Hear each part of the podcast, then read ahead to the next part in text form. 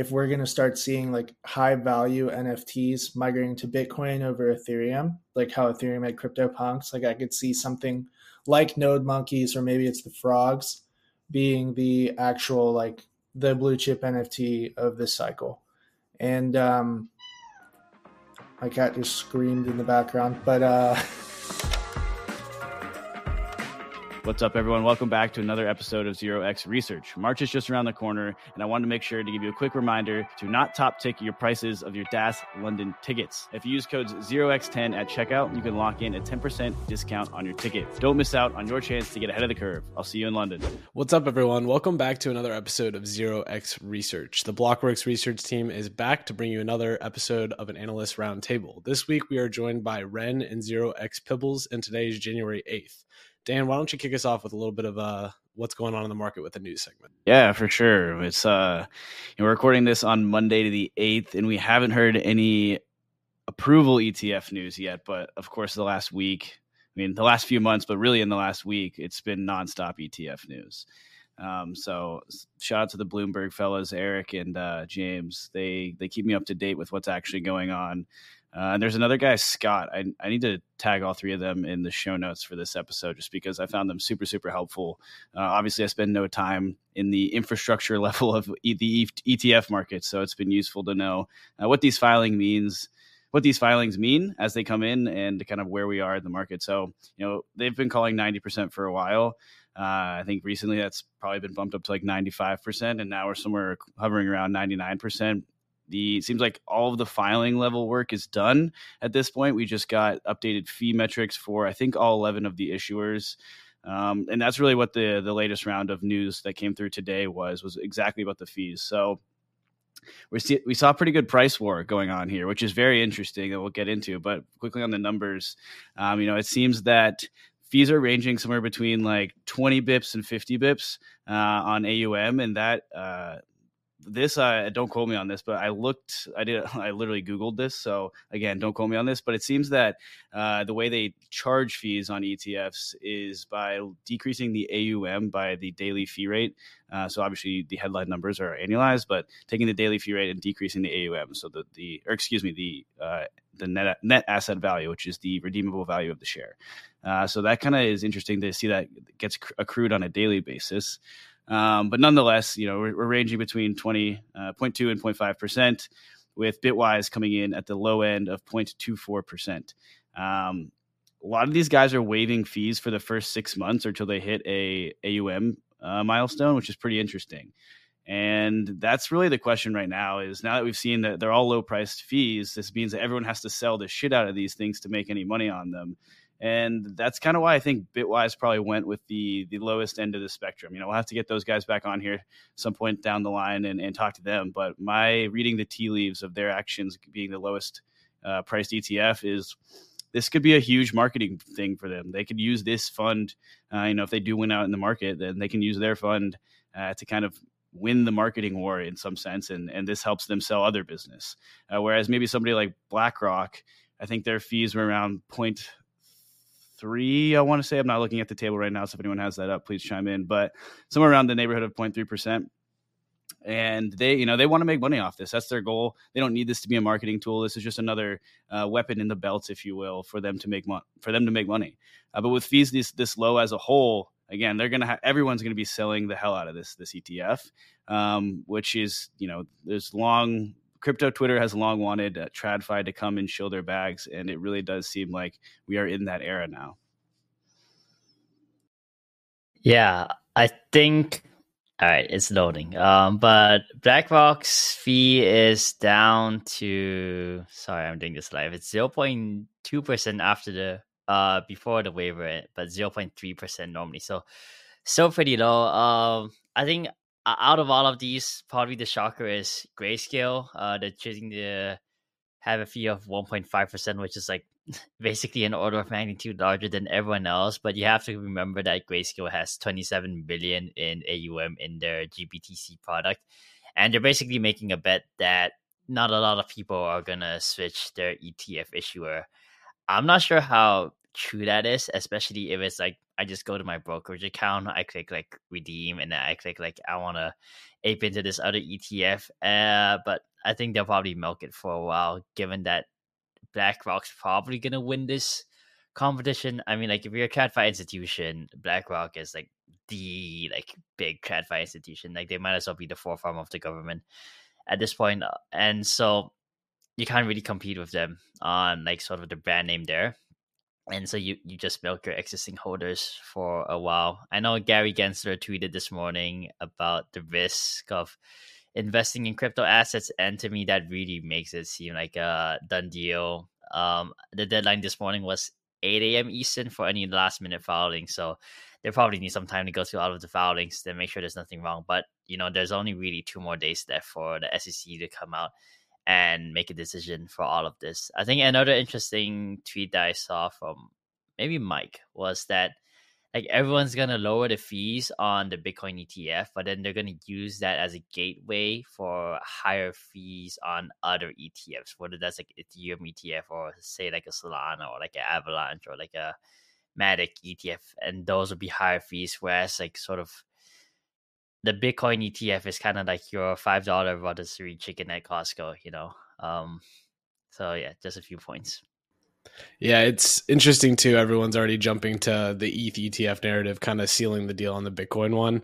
I think it would be kind of ironic if uh, you know that that ends up not actually getting approved. Um, I think that could just be like a really bearish headwind that people are really calculating is like a bullish tailwind. Um, but I, I really don't think an ETH ETF is like solidified at all at this point. Not saying anyone is saying that it is. I just know a lot of people are banking on that becoming a narrative.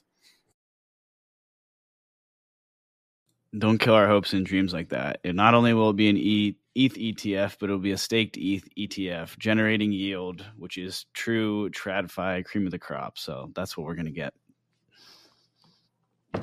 Uh, but get the Bitwise guys back on.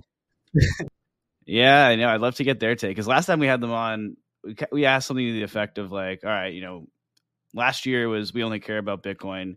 Now it's expanded to okay, this ETH thing sounds cool and so, like the next logical expansion of that is, oh, this yield on this ETH thing sounds cool. But last time we chatted with them, they're like, no, like we're not there yet. Right now, if you're allocating to crypto, it's like sub five percent of your portfolio, and like only a portion of that would be ETH. And you're buying, you know, say that ETH is a half percent of your portfolio. That's being bought to go to one percent or zero percent, right? You're trying to dr- double your your your value, and if you don't do that, like whatever. And so you're not, if you're going for a 100% gain, you don't really care to get 3% yield on that. So that was kind of their take on it, which I do get with. Uh, I, I, can get behind that. But over the long run, I think, you know, that'll slowly transition into people becoming more and more degenerate, as we've seen in this market very closely. Moving on, we have Etherscan acquired SolScan. So SolScan is one of the more popular block explorers on Solana. And of course, Etherscan is the block explorer for Ethereum uh, and most of Ethereum or EVM related uh, chains. And so everyone's super comfortable with using Etherscan. SolScan isn't great, uh, but it does sort of have a bit of the network effects. And so a lot of people are saying, all right, well, I know, I know and love Etherscan. Now they bought SolScan. So maybe I can actually, for once in my life, read a Solana block explorer. Uh, you know, that's kind of interesting because I've spent a lot of time in the Solana data and I've touched every single block explorer out there. I will say uh, Solana FM recently recently released their latest block explorer, which is a revamp from the first thing they had. Uh, it's called Quantum, and it is 10 out of 10. It's my personal favorite block explorer. I do recommend you check it out if you're trying to understand Solana transactions or something that happened on chain. Uh, but I will say, at, on the whole, Solana is just a completely different construction, right? It's it really is the easy EVM versus the SVM. It, it's just totally different. And so when you're going and using these block explorers, you can't just like, even though EtherScan acquired SolScan, yeah, maybe the UI looks a little friendlier or something you're familiar with, but understanding the how the value moved through that transaction is truly just totally different. Um, so it, it does kind of take a new skill that just requires repetition in the same way everybody learned how to use EtherScan. I didn't realize that Etherscan was so well funded that they could actually do like an acquisition of sorts. Like I, I kind of thought like I know this is like not really the case anymore, but Wikipedia back in the day was like maybe going to shut down because they didn't have enough money. But now they just keep that like donate or this is going to get shut down button there into perpetuity, and they really are well funded. But uh, yeah, I, I, guess I just thought the Etherscan was like more of a public good. But looking back in hindsight, I'd be curious to see the amount of grants they've gotten from like the Optimism Foundation and the retroactive public goods funding and like other sorts of revenue that they've been able to bring in. Because aside from the API that's paid that they had. I, I just didn't know they had like a sustainable long term business model. So that's pretty cool to see actually. Yeah, I've uh, I've personally used the API and it works great, but again, I, I didn't really know. I know they charge like chains. Like uh, not too long ago, Avalanche was the one that pivoted off of the EtherScan for in favor of the RouteScan deployment built by. Oh gosh, I feel terrible. I'm blanking on their name, but it is RouteScan. Uh, Jack is, I think, the the CEO over there. He's he's the man. Um, so I think that was driven by the high cost to have an EtherScan deployment. Um, and RouteScan is honestly a great deployment as well. I, am a fan of what that team has built uh, with the new Avalanche Explorer. Uh, so would recommend checking that out. So it'll be interesting to see how that kind of goes forward. But nonetheless, moving on, we have Starknet community uh, has voted yes to activate Starknet v- version 0.13. Uh, which makes the STRK, the Stark token, eligible as a gas token. Um, surely this is like the first step in the path to launching the token. Uh, and it'll be interesting to see if that actually goes live. But I personally have never used Starknet. I'm maybe outing myself a bit, but uh, now there's so many damn L2s. It takes a dedicated effort to go explore a new chain, um, and that's true for every chain. So I've personally spent my time going to other new chains over in the Cosmos, using Solana and the different applications over there uh, that I've actually never made it over to Starknet. And also part of that is it's along with zkSync it is so heavily farmed that it's like all right like it's not even worth the personal time to try to go farm this myself. I'd actually be going to use an interesting application over there uh, which is another problem for Snark, starknet. So i'm curious if anyone has any counter counter arguments to that one. I almost went over there and bought that al token when it was like 300k but then i saw you had to set up a new wallet. I said maybe this weekend and then i ran. So that's my Starknet experience of not going over there. I'm curious if any other chains, especially like major L2 stash rollups, are gonna start allowing use of like their own like native token, whether that's like Arb for Arbitrum or OP for Optimism. My gut feeling is no, because that complicates things, especially in terms of like gas management, you know, you need to have enough uh ETH on like the contract on the L1 to pay for whatever fees you pay as a roll up, and then you need like manage the Arbor like OP. It just seems intuitively a lot easier to receive your revenue in ETH and also pay it out in ETH. But on the other hand, you could also make this argument that you know for example if you turn the gas token into your native token like arb uh, then people may view may view it as like better value accrual because there's more like buying pressure, even though you would basically need to sell that for ETH in order to pay off the cost on the L1. So I think don't have a strong opinion on this. I think it helps give the token a form of money and also an incentivization to provide like deep liquidity on the L2 for that native token. So I think there's a lot of benefits, even though underneath the hood, it's literally the exact same thing as using ETH. It's just like a UX and I guess like narrative thing.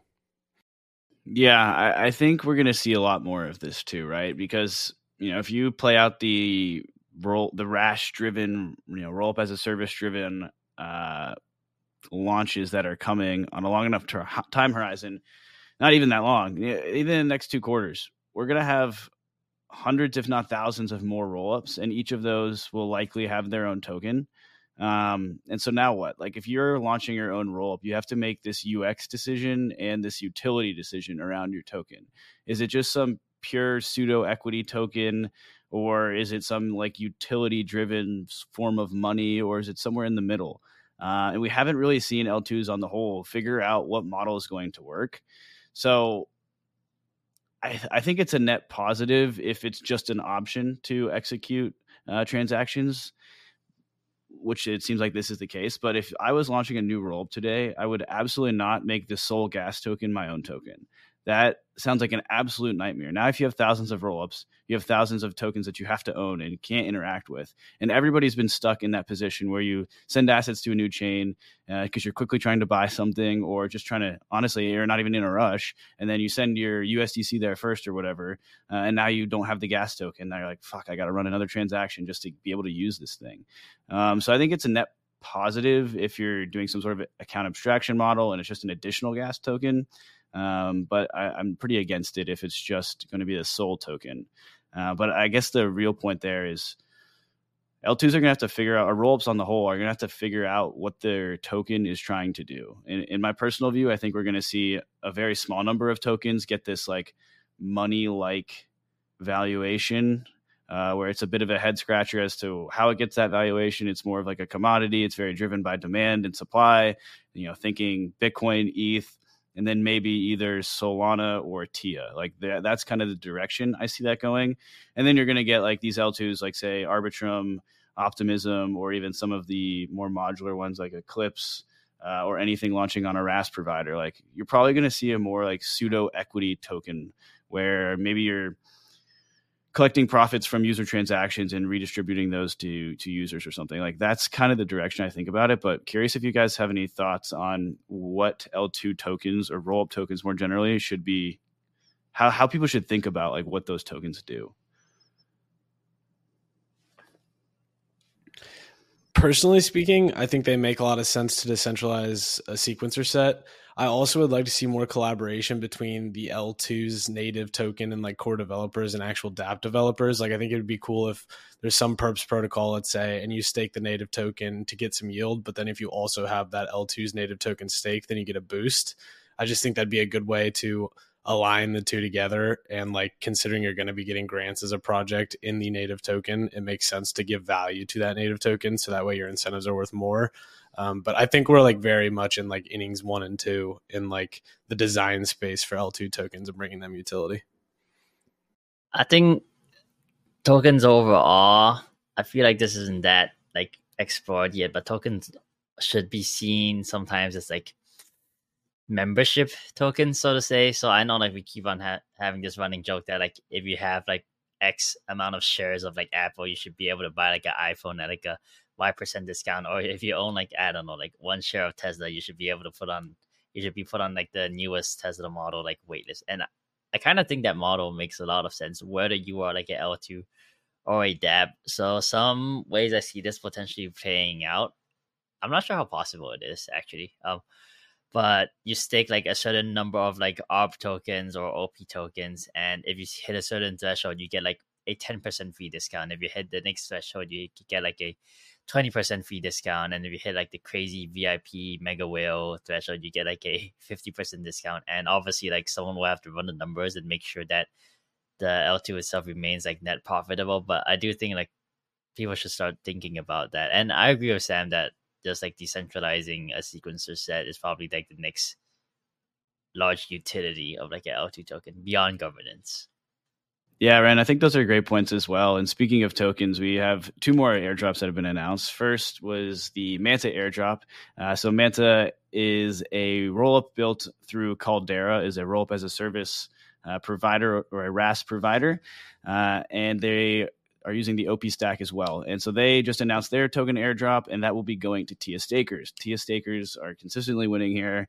Uh, I don't know if this is, this is almost like a self fulfilling prophecy of TIA stakers getting these airdrops. Like crypto Twitter really spoke this one into existence, uh, which is pretty funny to see.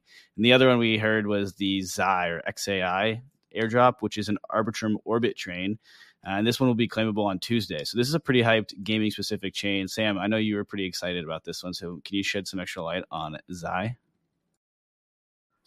Yeah, for sure. It's just a uh, Arbitrum Orbit L3, and I think they're actually dabbling in some parallel processing now. I know it's like a really early stage product, and um, they basically did like a Sentry node sale because they're really trying to lean into like the decentralized validator set type deal and those keys are going for you know 10x what they were uh, initially on the node sale so very hyped project i know a lot of people on our team have been looking at it a lot closer than i have i think arbitrum makes a lot of sense especially as an l3 for a gaming ecosystem considering the amount of liquidity and users there but uh, yeah, you know how gaming is. It takes a lot of time to build out a good game, and I know all of us are still waiting for that that first killer game that we all want to play every day and get super lost in.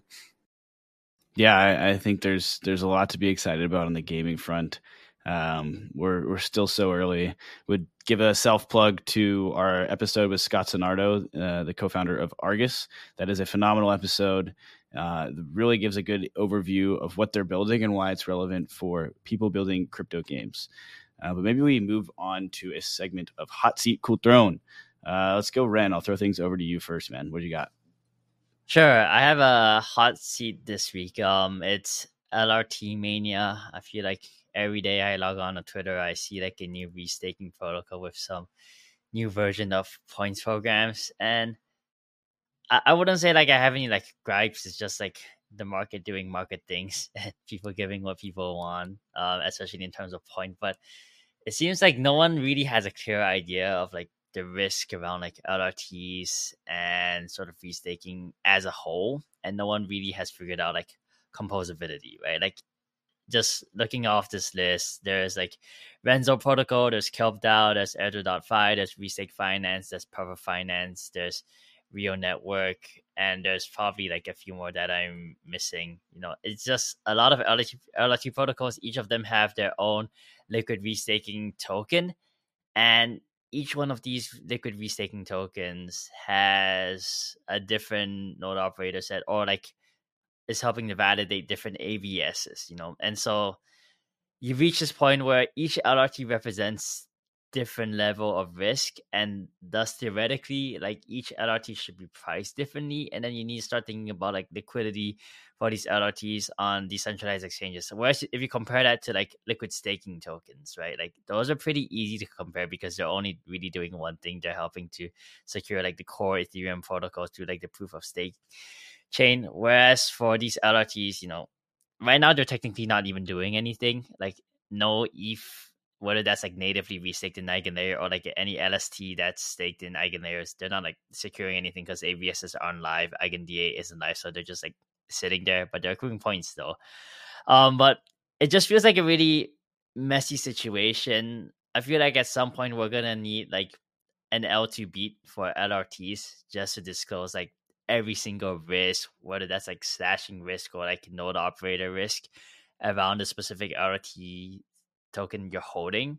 And I think at some point, I don't want to say this is going to implode, but it's going to reach like a serious tipping point, right? Something's going to happen.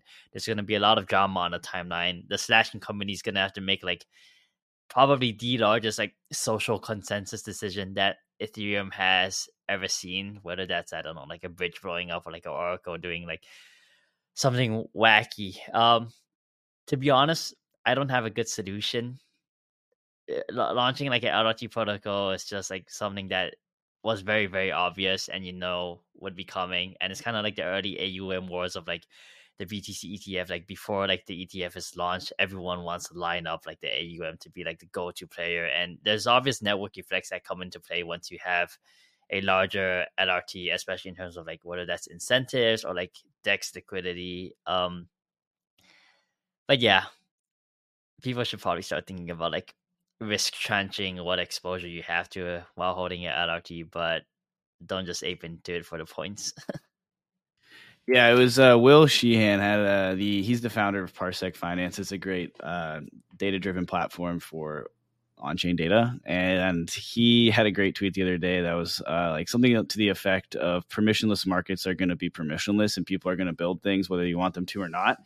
Uh, the point being that blockchains gr- their superpower of the superpower of blockchains is, is, quite simple. It's transparency. You can now see where the risk is building up in the in the system and have that be a factor in your decision making process uh, on on whether or not you participate in this ecosystem. Right. So if we this is probably a really silly comparison, but just bear with me for a second. So housing crisis of 2008. There weren't that many people that knew this was becoming a problem until after the problem had exploded. Uh, but if you kind of map that same logic onto you know uh, just adding leverage into the system uh, for eigenlayer and this restaking narrative then at least you can see and measure the risk in real time of course we don't really know what those risk boundaries are like at what point are we in the extreme danger zone right like that's kind of a, a touch and feel thing rather than like being able to yeah because we haven't experienced something like this before um, for me i'm still honestly a little bit confused on like what risks eigenlayer poses, right? Like, okay, so the mass mass slashing events seem you know surface level very dangerous but i don't get how that like let's say there's a mass slashing event on eigenlayer how does that end up impacting ethereum? Because to me that would be where the issues lie. So Ren i, I hope you can you provide any unpacking on this question? Because to me it would be like the other way around. So these lsts have eth secured by validators on chain if there was a mass slashing event on the Ethereum base layer, then I see how like the the risk would flow upstream because now all of these tokens that are securing things are all of a sudden less valuable, and so you have less security. And like that, I could see the issue flowing upstream, but I don't really get how it flow back downstream to Ethereum. Um, I never, admittedly, read Vitalik's like don't uh, over leverage Ethereum consensus post, but I, I would guess the answer is awaiting for me in there. Ren, do you have any clarity on that? I would say that I don't have a huge amount of clarity to, and whatever I say next, please double check my answer. Um, but for example, if like a slashing event occurs on Eigenlayer, realistically for the next one or two years, um, the first thing that will happen is whether the slashing committee decides that they want to sort of go ahead with the slashing. I think the slashing committee is formed of 12 individuals and they have the power to veto any slashing and basically say, okay, this slashing isn't happening. Just eh, we, we go back to normal. But for example, if a slashing did occur, right, and say it was specific for one AVS, then theoretically, either like the native ETH that's been restaked into Eigenlayer or the LSTs, like those withdrawal keys, like it's not actually slashed in the sense of like Ethereum slashing where it's like burned and just disappears off the face of the earth. It's more so that someone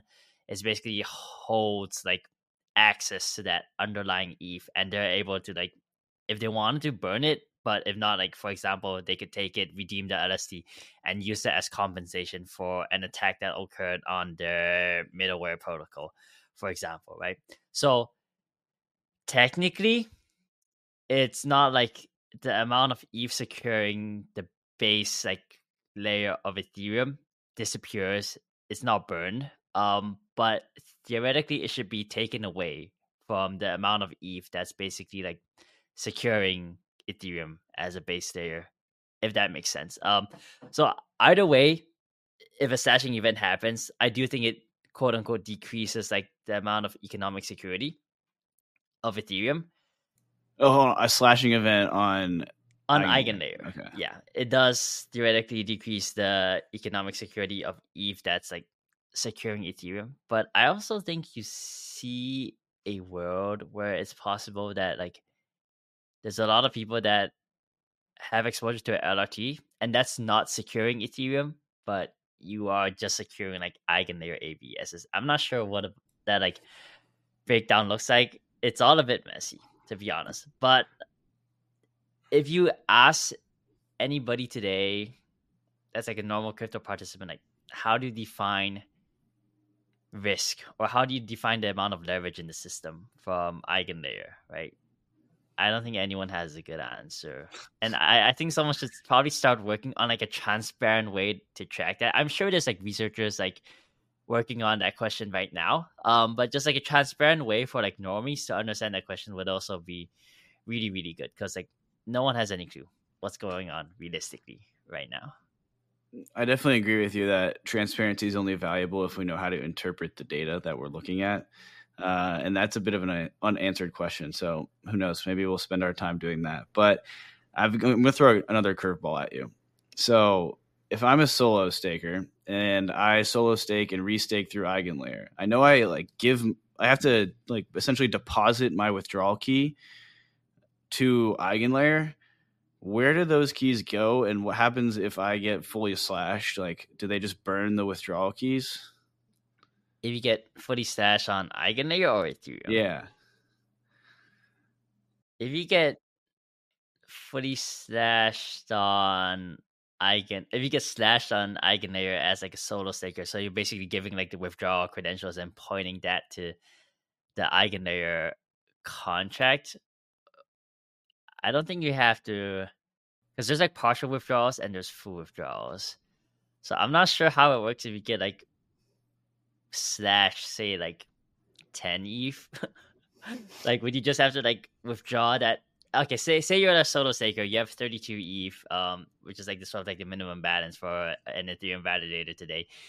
You restake that into Eigenlayer by pointing your withdrawing credentials to the Eigenlayer contract, and some slashing event happens for 10 ETH, right?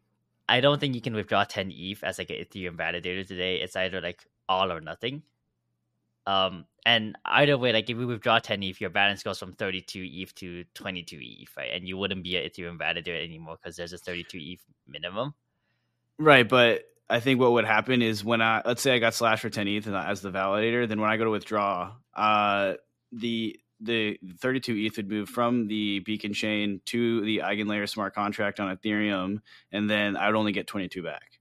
Yeah, I think that's what would happen, and Eigenlayer would keep the 10 to do whatever they want with it, whether that's like compensating an AVS for like something that went wrong or anything else. But in the example of the full slash, right?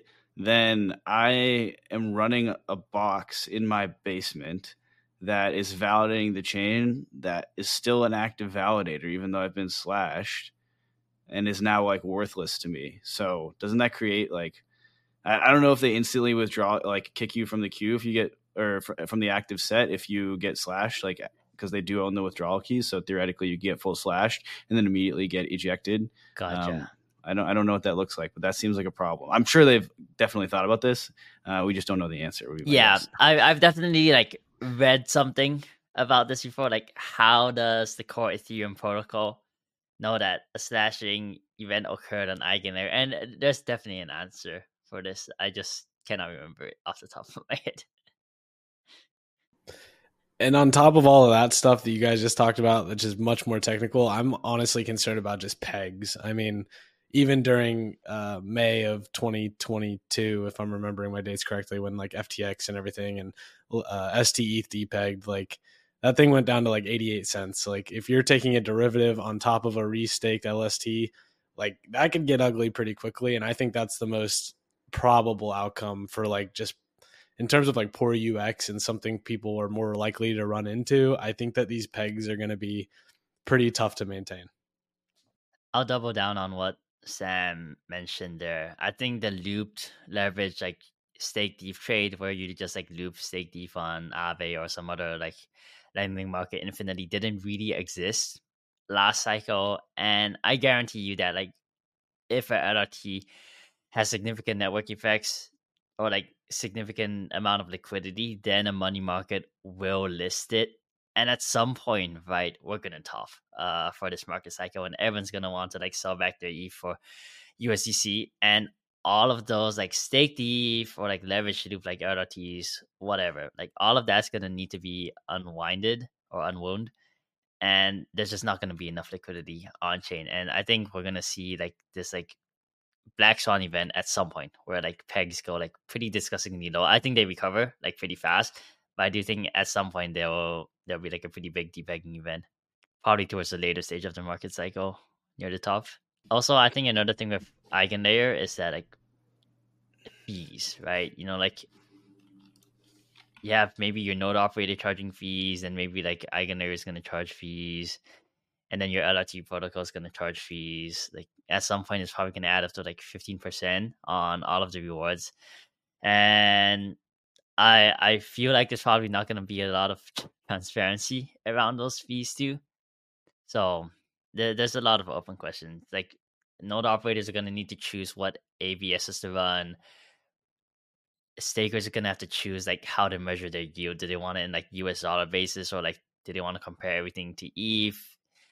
Eigenlayer is going to support dual token staking. So, you know, like maybe some node operators are going to have to restake ETH and also like the native token. And operators, for example, are going to run into their own challenges where they may need to charge higher fees depending on the complexity of the AVSs that they choose to participate in, right? So, say like one AVS has like a crazy high validator re- uh, hardware requirement that requires like 10x the OPEX, right? Whereas another AVS has like a normal amount of OPEX. How do you like select like a gen- generic fee for your LRT? You know, there's just like a lot of questions that remain to be answered. I'm sure the answers are out there, but not a lot of people have a good idea.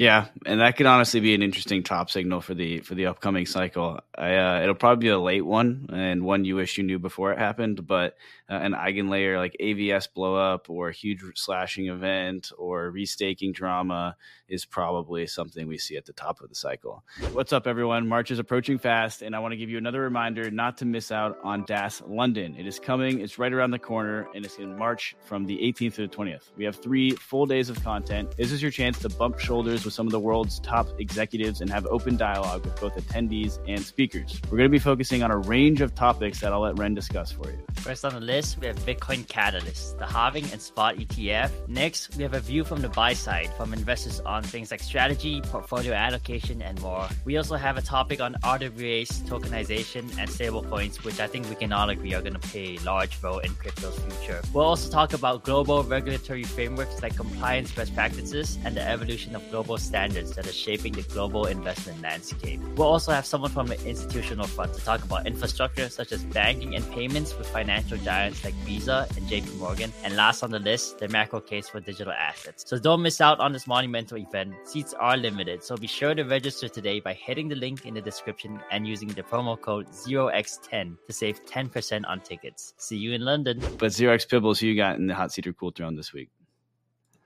Yeah, so far away from the tech that's been in the hot seat, uh, I'm talking about Node Monkeys as the cool throne, and it is very simple, depixelated monkey picture. um, they they did super well over the past two weeks. It was a super nice uh, minting experience, but they've done about 45 million volume in two weeks, and floor peaked around like 12k per monkey. They're sitting like 10k per monkey now but um, I think it's like a it's a really cool experiment on Bitcoin to see like if we're going to start seeing like high value NFTs migrating to Bitcoin over Ethereum, like how Ethereum had CryptoPunks. Like I could see something like Node Monkeys or maybe it's the Frogs being the actual like the blue chip NFT of this cycle.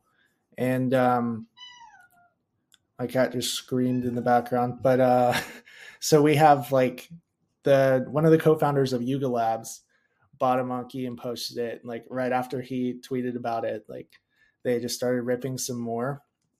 And it's funny because like the history of node monkeys was not great. So they they inscribed the monkeys between like the 80k 100k 110k sat range in February of 2023. They didn't launch till December because they wanted the infrastructure to get built out a lot better because it was freaking awful to do anything on Bitcoin back then. Um, so there's like, it was originally supposed to be a free mint, and then they claimed that someone offered them five million seed funding, and they denied it. And they're like, no, it's a free mint. And they're like, wait, we're gonna do a paid mint, and we're gonna donate everything to charity. And then they went back on that too. And then they did a paid mint that's a Dutch auction, and they gave like a percentage to charity, I think. I'm not really sure. Um, but overall, like Node Monkeys being the most successful profile picture on Bitcoin is a super interesting way to start off the year, especially with the ETF coming in. And I'm really excited to see like how the Bitcoin NFT ecosystem or ordinal ecosystem continues to grow throughout the year. You mentioned it was a super smooth, uh, like I think it was a Dutch auction. Can you talk just a bit about what that looked like and like how does that work on Bitcoin considering there's no smart contracts? Yeah, so it was like a highly centralized Dutch auction, um, but it started with at like maybe like 0.8 Bitcoin or one Bitcoin was like the starting price, and it would decline like every few blocks. And once you paid, whatever the like the closing price of the monkeys when they sold out was that's the price that you got anything over was it was refunded to your wallet. So it was all done by like the Node Monkeys team. So like if you bid at the very beginning, they cleared at a price of like 0.03 Bitcoin, then they would just like they would give you like whatever you got worth or like whatever Bitcoin you put in.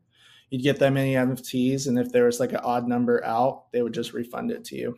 But this was super good for Bitcoin because the transactions are so slow, and it let it kept it from being like a spammed or gamed mint, where just a bunch of bots set up and like spiked the ordinal fee really high, and just like ruined the minting experience in the distribution.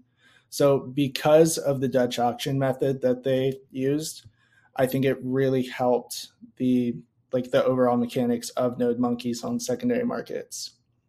I do think that there's something to be said at least like from a perception perspective of like NFTs on Bitcoin just because like Bitcoin is seen as like a limited supply token. Then you think about like NFTs on Bitcoin, uh then you like perceive them as like even more like limited, you know, like it's really hard to inscribe an NFT on Bitcoin, especially one with like a earlier set. And I think that that kind of shows in like the miner revenue, right? Um, if you take a look at our Bitcoin dashboard on our fantastic analytics product, miner revenue from total transaction fees has hit a monthly all-time high. It's hit a high of 336.1 million in fees compared to the previous all-time high of 251.4%. And most importantly, if you look at the percentage breakdown in miner revenue, right? Um, in the month of December, transaction fees made up roughly 21.5% of miner revenue, whereas in the previous all time high, that was only 14.7% of total miner revenue. And now ordinals make up 5.7% of miner revenue. And just like at least on WeChat, it seems like China's pretty heavily invested in the Bitcoin and Ordinal ecosystem. You're seeing a lot of like VCs investing in Ordinal's infrastructure, whether that's AMMs or sort of like lending protocols or just like projects. It, it really seems like this is a personal thesis, but I feel like it's like a Bitcoin miner super cycle. Whereas for a sustained period of time, you are going to see a very significant amount of transaction fees generated on Bitcoin, right? For example, in December, I think Bitcoin generated more transaction fees than Ethereum by like quite a large amount. And I would not be surprised if there were a few months where that also happened again in 2024. And I don't think a lot of people are pricing that in. If you look at one of those like ecosystem maps of like Bitcoin L2s, ordinals, inscriptions, whatever, like that has exploded in like the past few months. Yeah, and an interesting data point there is like the the price to inscribe inscriptions is just going to keep going up, and to inscribe ten thousand profile pictures now, I saw a stat and it was like it, it would cost like upwards of like five million dollars to create a collection that big. So there's like historical significance of being, you know, the first part of the hundred or the first hundred K inscriptions back when it was affordable and like it, it's going to place a limit on, you know, is it worthwhile for me to try to launch an inscription collection? Yeah, I think that that takeaway right there is super super bullish. Something that I, I actually mentioned that like a month ago or something when I was thinking they were talking about like ocean mining, like I guess uh, censoring out some ordinal transactions, and I was like, well, then I guess maybe it's bullish because you won't be able to inscribe anymore. But this is like the same effect, so I totally agree with you, Pibblez. Um, and I think that's a maybe a reason why uh, Udi and a couple of the others who are behind Taproot Wizards actually raised some money. I think maybe they had to inscribe in a more high fee environment than some of these earlier collections that reserved their inscription spots before the craze actually hit. So that's I think that's something we'll see more of, like NFT projects and communities raising to to launch project and inscribe on Bitcoin. Two more bullish things while we're at it. ETF is just net positive for all of Bitcoin as a whole and the happening is about in about 96 days. I mean, it's really really hard not to be very excited about about this year as a whole. Um, I love the stats you brought there. I was trying to share screen and walk the uh, the viewers through. Uh, but if you were listening to this podcast, that was uh, another another great way to kind of get that information. It's really insane to see the the growth and uh, what these transaction fees are actually doing to benefit uh, the the miners and honestly the long term sustainability of this chain. I am really excited to see this new era spur further innovation for Bitcoin. I personally don't think that ordinals are the be all end all, but I think what it's the most exciting thing that it's doing uh, is actually bringing the idea of innovation back to crypto. And I think you're going to see the the era of L2s kind of come back. And I guess that kind of segues pretty nicely, Sam, uh, into your hot seat cool throne. Yeah, I'm stealing a little bit of effort capital's uh, thunder here. He tweeted the other day about stacks, but I've got STX in the cool throw, and It's up 100% over the past 30 days. I have been publicly skeptical of stacks at a technical level, but ignoring all of that, I think it's a very, very good trade. I mean, L2 tokens on ETH have done very, very well. And uh, if you get that L2 narrative exposure plus the rise of ordinals and, and BRC20s, and then you've got, you know, just Bitcoin and the ETF at, at large as a huge narrative. And then at the same time, if it's like an altcoin season. I think STX kind of classifies as an alt as well. So I think you kind of get the best of both worlds there. Yeah. And back to what I was saying about what Effort pointed out on Twitter, you've got three and a half billion FDV for uh, STX versus 15 billion plus for for ARB and OP. So does seem like a little bit of a narrative violation in my opinion.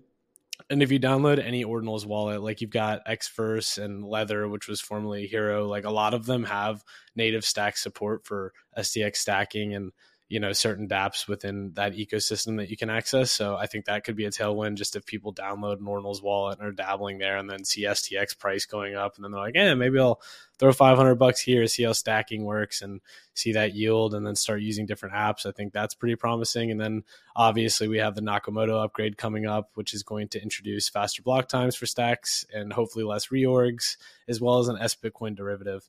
Um, I guess if I would say like another bold take for 2024, I think that Bitcoin related L2s will be the most value hacked in all of crypto, to be honest. Like it's simply just not secure and there's inherent trust assumptions that comes along with it. So definitely be careful with some of them, but that's not to say there's not going to be a ton of money made on Bitcoin L2s this cycle. I'm very, very sure about that. Uh, but yeah, I think STX is really just the the only way to get Bitcoin L2 exposure, if you will. So I think it's a solid trade. I think it would feel terrible to like watch your your Bitcoin app get exploited on the Bitcoin Block Explorer because you're sitting there watching like in this 20 minute eternity long transaction like damn all my money is disappearing in here and there's nothing I can do to stop it counterpoint as a developer you get you get 10 minute gaps to try to stop the next ex- exploit. So but then again i guess on like an l2 uh you could still get like rugged on something native to an l2 on, at a much quicker rate. But it'll be interesting to see what comes of this because i'm uh, admittedly not as caught up as i'd like to be on the bitcoin l2 side of things. Um but it like my understanding is you can't really get the type uh, you need an opcode change to to really bring true L2s to Bitcoin, uh, and the OG maxis are are just going to stand in the way of that. So I think we're probably going to get a, a, block size wars V2 based around like can we support L2s unless somebody comes in and figures out a new way uh, of getting a real trustworthy L2 or trustless L2 um, onto Bitcoin, and that I don't know. I, I, need to get more cultured into the the Bitcoin L2 side of things. I personally wrote it off because I came to crypto because I thought smart contracts were just super super interesting, uh, and like not having that functionality was what just made me spend att- attention otherwhere, uh, elsewhere. But yeah, I don't know. It'll be interesting to see if this can turn from a narrative to reality.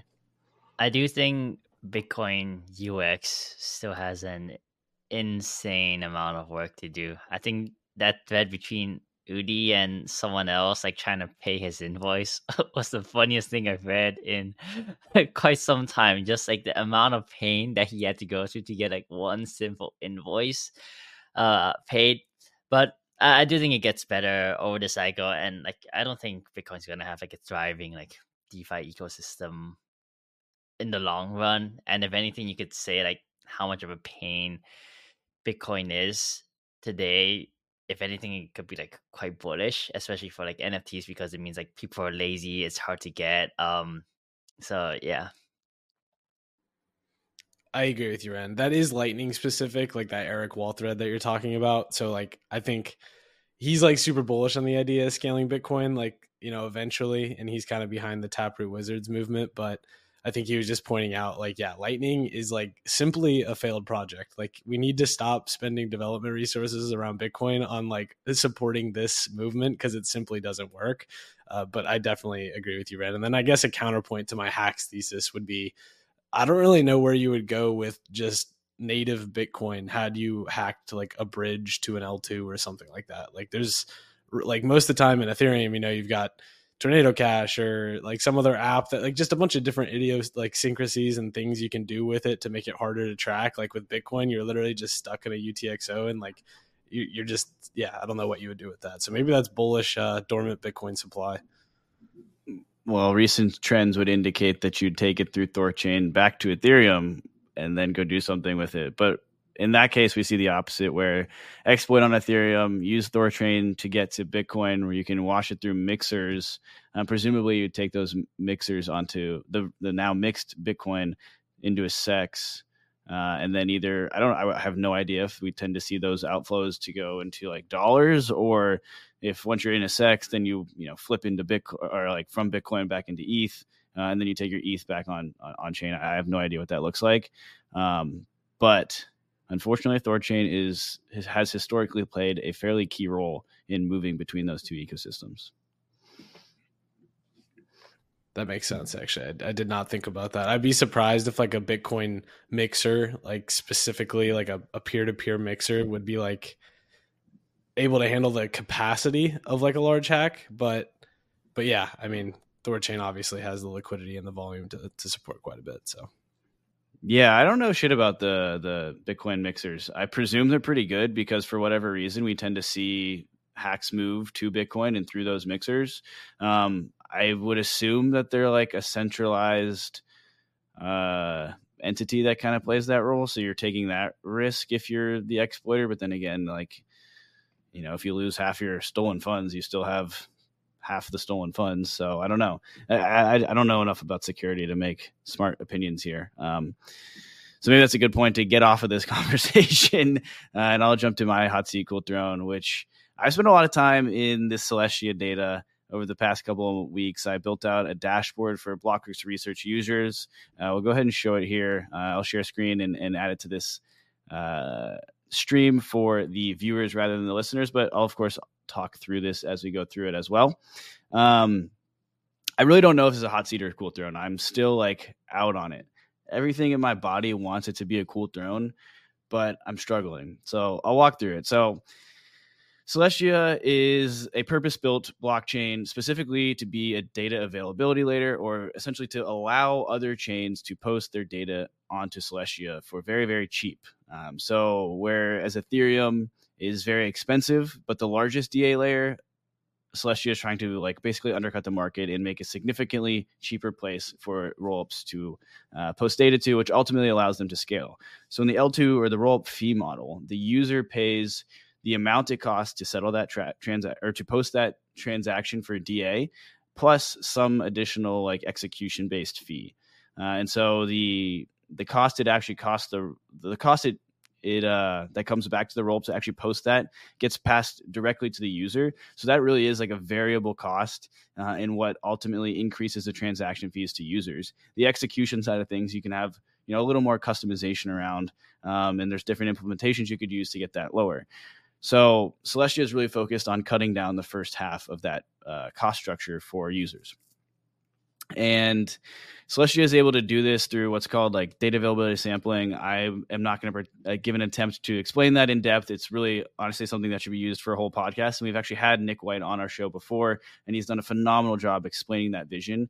Um, and that's uh, probably the two of the biggest powerpoints for uh, Celestia is the strength of the team and the pursuit of a single vision.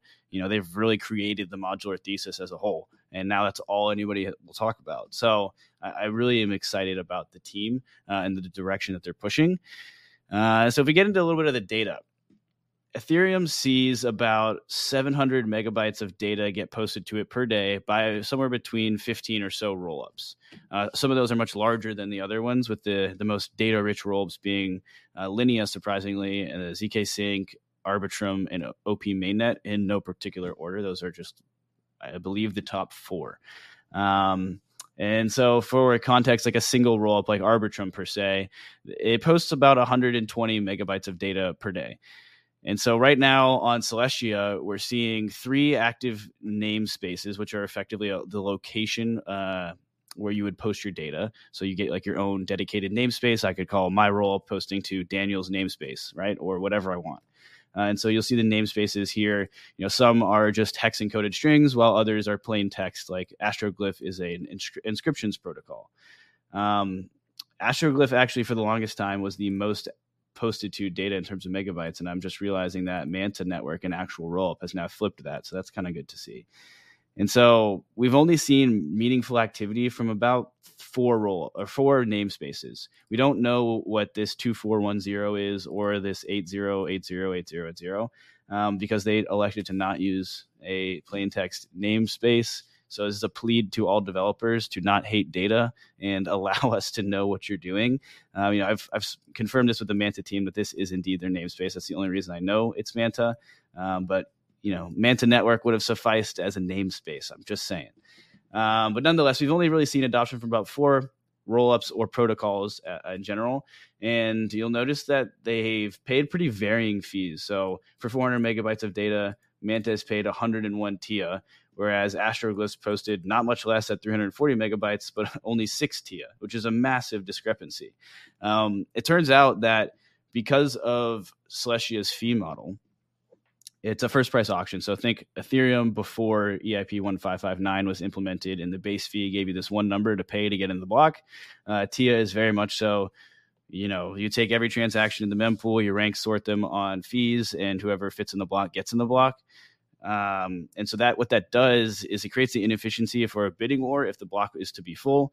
Uh, and even in the case of no bidding war, you can overpay, and that's like perfectly possible. Uh, and Manta is unfortunately appears to be doing that. They're paying about 12, 11 or 12 times too high of a fee. Um, and so I don't know if that kind of comes out in Caldera, which is their the role as a service provider who they like kind of built through. I don't know if it's a issue on Caldera's end. I don't know if that's an issue on Manta's end or somewhere in the in between. But it is interesting to see how that's kind of played out. And so right now we're seeing about 30 to 50 megabytes of data get posted per day. Uh, and again, for context, Ethereum sees about 700. And it's kind of when EIP uh, what is it 4844 which is like the proto danksharding uh, eip when that goes live ethereum will then support a max of 5400 uh, 5400 megabytes per day and to compare that to celestia who's again kind of built around this idea of abundance rather than scarcity um, celestia offers today 46080 megabytes per day so again it's about even after eip 4844 goes live uh, Celestia is about 10 times more available or has more data availability uh, uh, service or space or bandwidth uh, than Ethereum does. So that ultimately allows Celestia to be dirt cheap. Even though Manta's paying like 10x, 11x too much uh, for f- their fees, it is still insanely cheaper. Like I'm talking 99% cheaper to post to Celestia than it is to post to Ethereum mainnet today. And so when EIP 4844 goes live, you know, there's going to be a meaningful transaction cost reduction, but it is not 99%. 99% gets you to a point where you can get sub cent transactions for rollups. Uh, and that is ultimately going to be a massive driver for adoption uh, when rollups do come live. You know, this is where I kind of start to become skeptical of like how like how sustainable is this demand going to be? Because what Celestia has absolutely nailed and just done so so right is integrate with rollup as a service providers or places that you allow to like one click deploy a new chain. So they're integrated with Astria, Dymension Conduit, and Caldera that I can name off the top of my head. Uh, they're also have the ability to you like if you launch through an Arbitrum Orbit train, the OP stack, or a Polygon SDK chain or sorry CDK chain, you can launch on Celestia. If you want a sovereign rollup, uh, I think these are still pretty actively in development, but Rollkit and the Sovereign SDK can both be built using Celestia. Uh, and then even more custom rollups can still also build their own implementation for uh, Celestia. So something like Argus or Eclipse. That is a lot of different ways to build something that ends up posting data onto Celestia. And I've poked around with some of the rollups that these rollup as a service providers are enabling. And I'm going to be completely honest they look like terrible. There's like nothing net new. It is just like building an app for the sake of building an app. And now this time, instead of it being a set of smart contracts, it's a roll up because it's really easy to do. And that's great.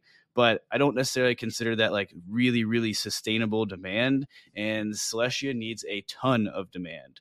So for them to max out their current uh, bandwidth of about 46,000 megabytes per day, you know, they need about 65 times the amount of data getting posted to it than Ethereum sees today.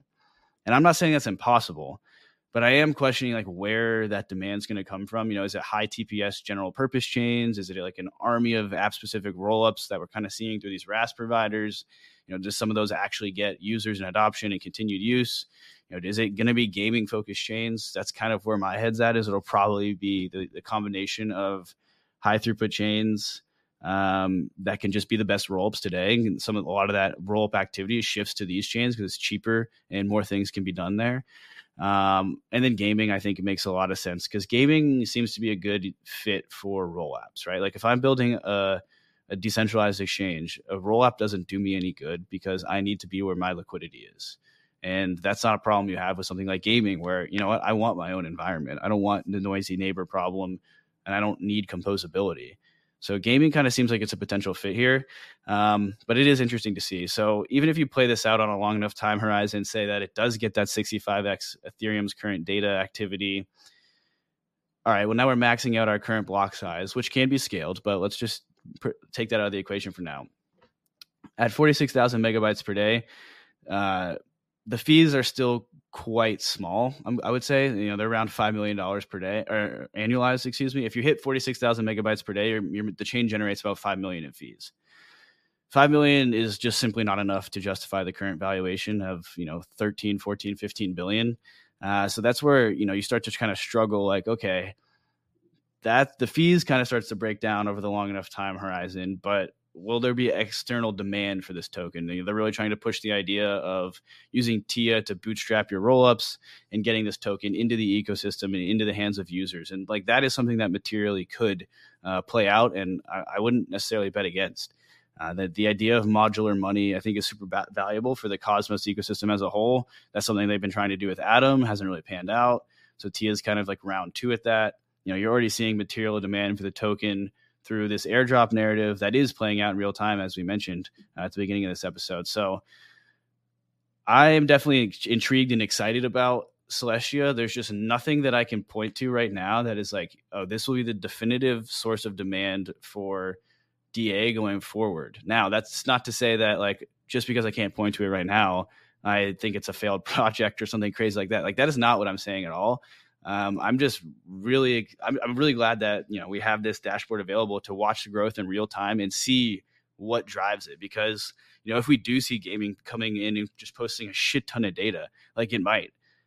And then that'd be great to to have that data point and then be like okay no gaming you know I, I do believe in gaming as a whole long term and i do think it makes sense to bring some of that on chain. So that would be like a very strong indicator to me that this actually might work out. So I know I've rambled a lot, but I'm curious if you guys have any thoughts on Celestia or its viability.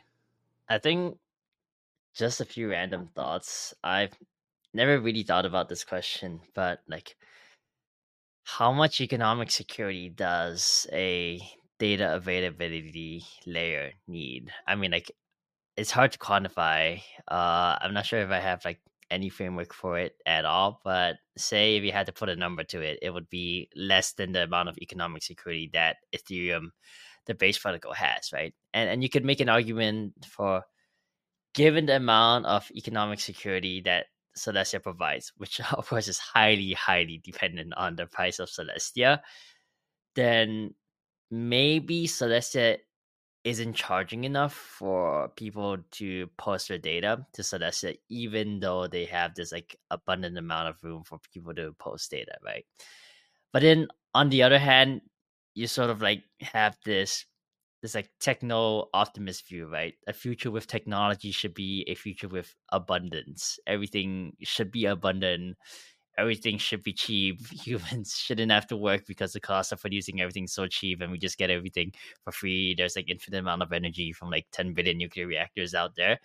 And I think that's kind of like the other side of the argument that you're seeing, right? Like DA should be cheap because that enables like this Cambrian explosion of like innovation and new use cases to be built on a blockchain. And I do think it's like fairly hard to balance those two, right? On one hand, you do want a chain that's like generating profit because at some point, like you're not gonna hold Tia uh, unless you have a reason to, and your reason to is probably because like Tia uh, or Celestia as a chain is making money, unless we just get airdrops for the next like 50 years, which I don't think is happening. And so trying to balance like the revenue generated by the network, but also like sort of like the constraints that you would sort of like uh face as a developer building on Celestia. Like I'm I'm not sure what the best answer is, to be honest. You know, like it's kinda similar argument, kinda, kinda to like Solana, you know, like Solana generates like no revenue today, but then like if you like 10x or like 100x the fees like there are certain like applications that just don't work on um solana like mostly on chain central demo order books so I, I don't know maybe there's a future where celestia is able to sort of like price discriminate more between like people paying uh people posting data on a celestia i have no clue what that looks like but definitely like the valuation is hard to justify today. Even if you like do some like hand wavy magic, extrapolate some crazy growth rate, it's still like pretty hard. But I do have to agree with you, Dan, that I think like Celestia has nailed the narrative, right? Like the whole like modular money thing and like some influencers starting the whole like if you take Tia, like you're gonna get like infinite amount of airdrops over the next cycle. They've nailed that. Whereas a lot of other sort of like infrastructure protocols, they struggle with like people try to like understand the technology and try to compare it to it and like they try to like dive deep into like certain like security or like architecture decisions whereas celestia like no one's thinking about like oh my god is like data availability sampling as good as like data availability scaling? How good is like 2d erasure coding and like the reed solomon algorithm? They're just like yo i'm gonna long modular money. So i think they've nailed that part. I very much agree with the like the super strong brand Ren and like it just takes me back to 2020. I fumbled like a massive bag of Solana, and the only investment thesis I had, I didn't know even one percent of what I knew today. It was just I used the chain and it was good. And I did the same thing with Argus. I was like, wow. And granted, Dan, you pointed out that's on testnet, but I'm really, really excited to try one of these Celestia DA based chains that is like actually on mainnet and feel like how smooth it actually is. Cause at the end of the day, I do think a lot of it comes down to just is this product good? And I think that Tia and Celestia are directly competing with Ethereum. They try and come off as like more Ethereum aligned uh, by you know integrating with like the OP stack by having the option to plug that in, and then you know having these nice diagrams that have Ethereum in them all the time, and like how Ethereum still has a role in in the settlement part of things. But I do think that you're basically buying a Ethereum competitor at you know one one hundredth of the valuation of, in terms of circulating market cap. So throwing the airdrops is candy on top, and I really like the trade for this cycle. I think it's going to perform extremely well. I would just say that the biggest threat will probably be EigenDA, obviously, whenever that's actually live. Um, but I do think there's going to be a fair amount of projects that don't necessarily want to be aligned with you know Ethereum alignment. Like I think some people do want to be more aligned with just Celestia modularity and that brand as a whole. So I think there's room for both for sure, but it's going to be interesting to see play out. No, I have no opinion, Dan, on uh, the longevity of the business model. I think fundamentals in a bull market are kind of bearish because it ties price down to realizations. Yeah, yeah, and honestly, to add one point to Ren's Solana comparison, Solana is iterating on their fee model right now, and that will probably the result will probably be low fees are maintained, uh, but the mil- the ability to upcharge when necessary is is uh, improved upon because right now that exists, but it's a you know, it's a little bit unreliable, if you will. Uh, and so because of that, it's like, okay, yeah, no, like, you know, they've built a, they built a chain with low fees, got a shit ton of users. People are actually building useful things on there, uh, and now they're thinking about the the economics behind it. Not a bad way to do it, and I don't think that's something Celestia can't do. Right? Everybody uses you for DA. Figure out a new pricing model where you can maintain the fact that you know you pitched everybody on a low fee chain a DA service. You still need to keep that, but upcharge when it's where possible and when possible. Um, I don't. I think Celestia can vertically integrate and do a couple more things. I, I, think that'd be an improved offering, and I think there's no harm in starting where they are today to get to that point. Um, and I also think there's a huge conversation around to be had around the value of settlement and versus the value of DA and kind of where the value accrues in general to these different chains. But maybe I'll leave that as a teaser for next week's episode as, as something we can we can jam on because I, I, I do think we need probably a whole segment to talk about that. So thank you guys for listening. Another banger episode. Appreciate you guys coming on. Uh, and to the listeners, we will be with you again next week. Hey everyone, thanks for watching today's Zero X Research episode. I wanted to take a second and remind you about our upcoming 2024 Digital Asset Summit in London this March. Seats are limited, so hit the link in the description and use the promo code 0x10 to save 10% on tickets. See you in London.